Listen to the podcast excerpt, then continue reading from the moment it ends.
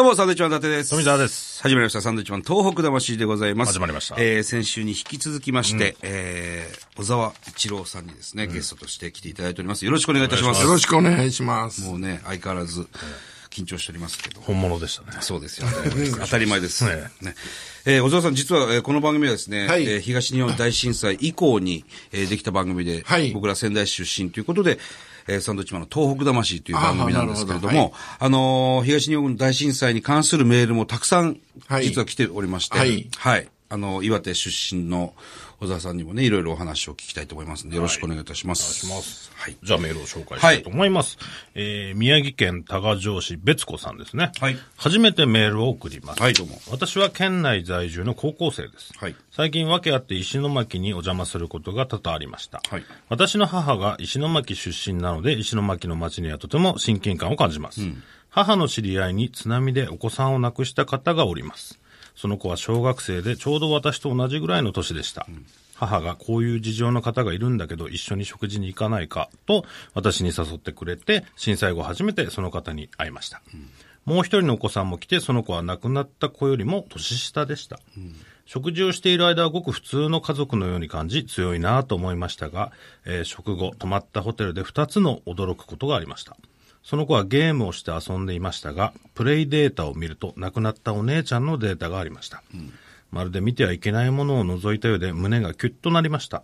まだお姉ちゃんがデータで生きていると考えているのかな？まだ恋しいのかな？といろいろ考えながら一緒に過ごしました。もう一つの出来事は、その親子の夜中の会話でした。こっそり聞き耳を立てると亡くなった子の話、親としての思いを震えた声で話していました。とても衝撃的でなかなか寝つくことができませんでした。私もこの親子と関わることで震災の話に敏感になりました。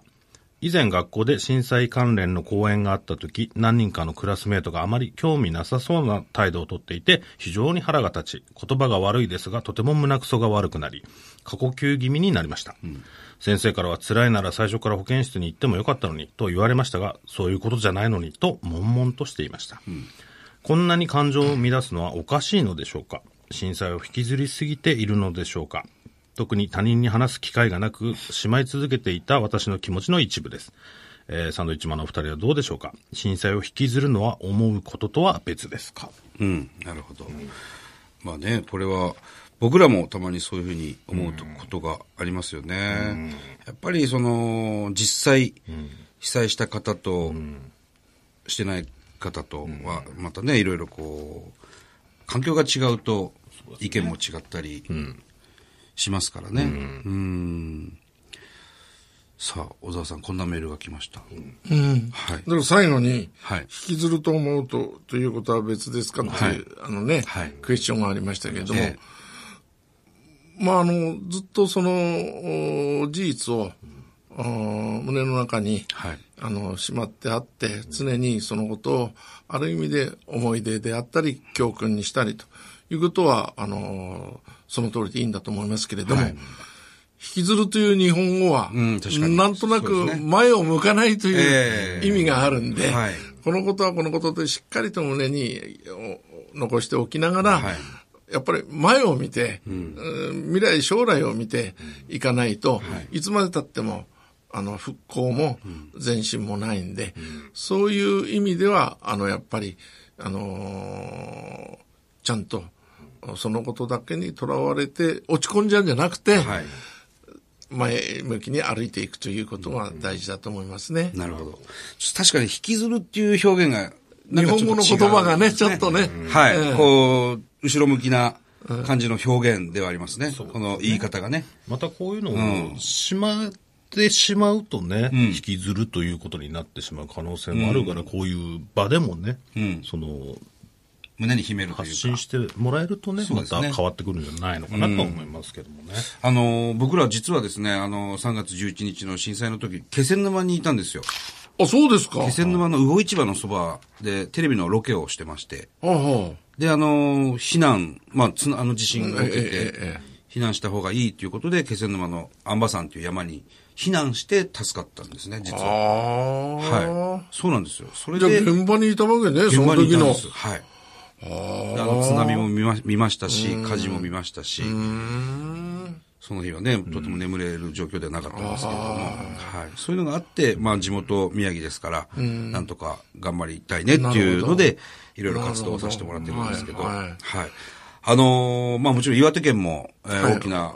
被害がありましたけど、はいはいまあ宮城と比べてですね、こういう話があったんですけど、岩手県の方が、あの、仮設住宅できるの早かったんですよね。それをみんな宮城の人たちは、いや、そりゃそうだよ、岩手は小沢さんがいるんだから。っていうふうになったんですよ。ね、聞きましたね。小沢さんの力やっぱりすごいねっていいやそんなうことないですよことになったんですけど、それってやっぱり小沢さん、あ、ガッと動いたんですか？いや、いや、僕も、僕なりに僕の立場で、あのーやりましたけども、やっぱ、知事がね、はあ。タッソ知事が非常に地元の人たちのえ意思疎通をお重んじてね、ええ。そしてみみんなと協力してやりましたから、はあ。の、そのせいじゃないでしょうか。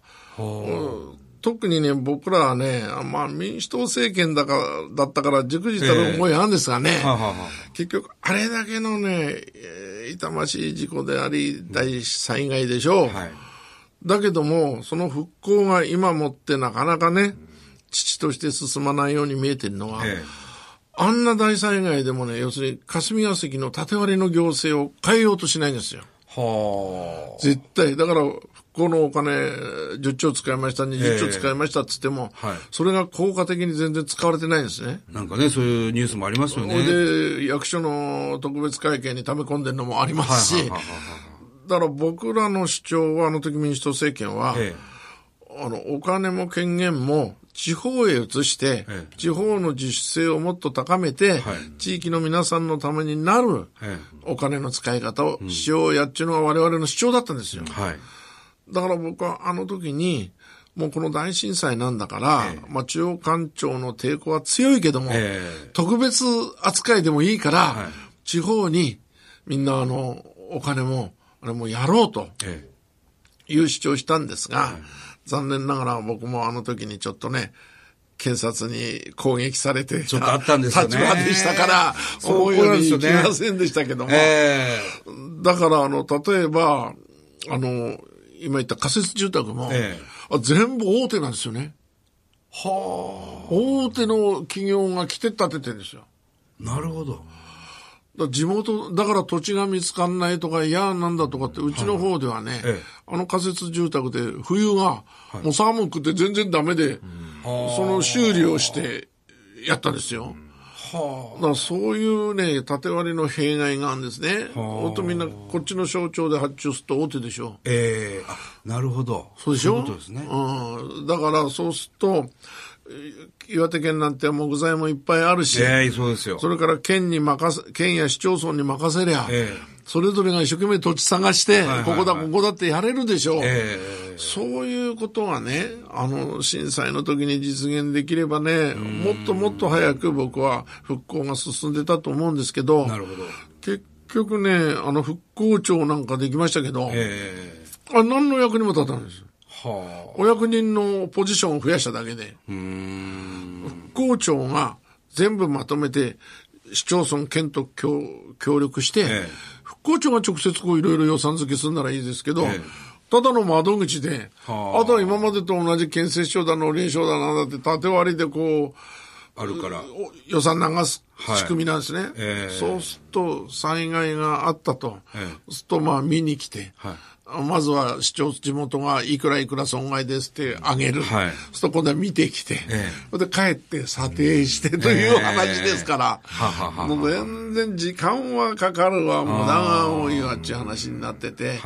それが僕はちょっとこの民主党政権下でね、本当にもう残念ですが、その時にもやってれば、もう少しスピードが。スピードがあったし、はい。みんなのお思うような、え役所がだってメニュー通りのものにしかお金出さないですから。中央省庁で考えた通りのメニュー通りのものでなきゃ補助金出さないわけです。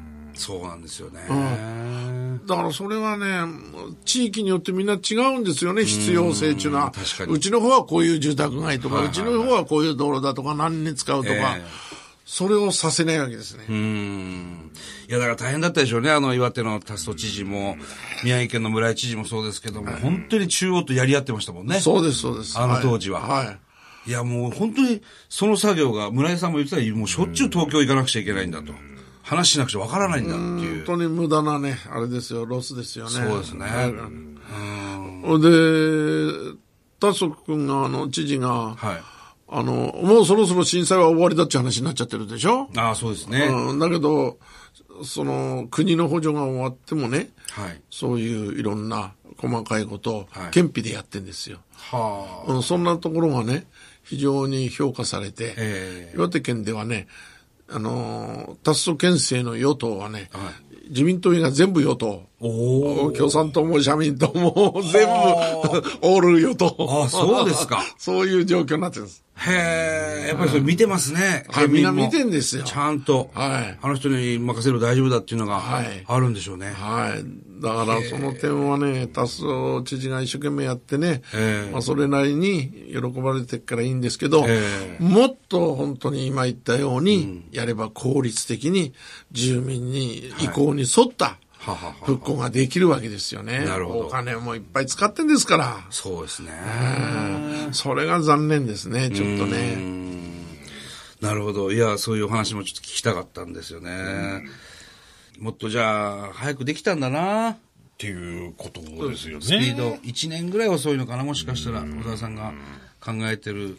いや、僕はもっともっと仮設住宅だろうが、あの、道路や堤防やいろんな、はいあれだって、もっともっと早くできたと思いますよ。はあ。うん、地元に任せりゃ。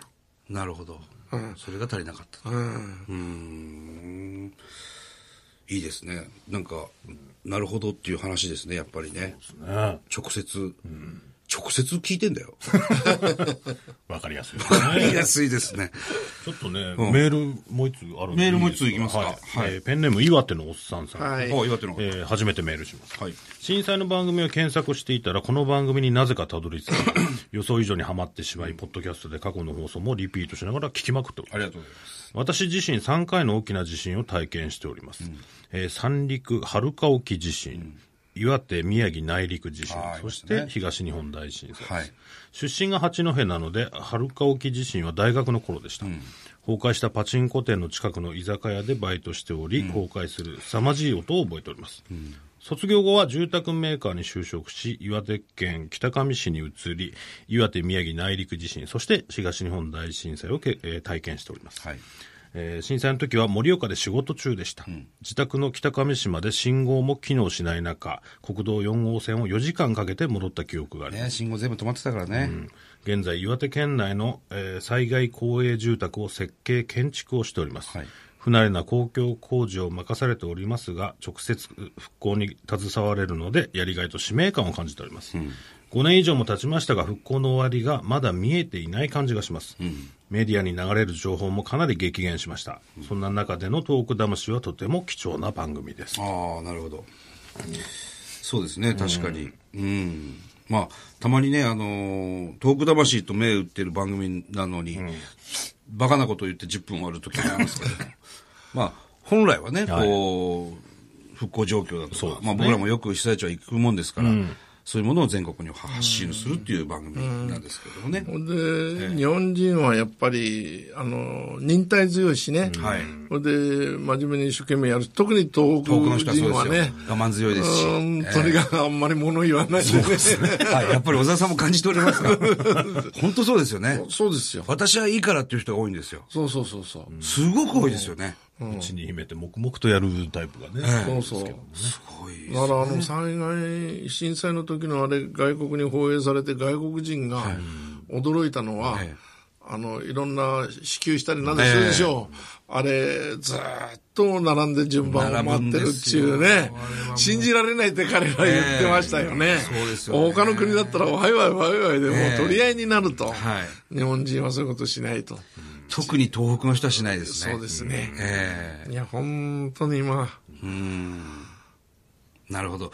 でも、確かに、まあ、もうね、間もなく、えー丸6年になりますけれども、そういう被災地をこう取り上げる番組なんかは減ってきましたね。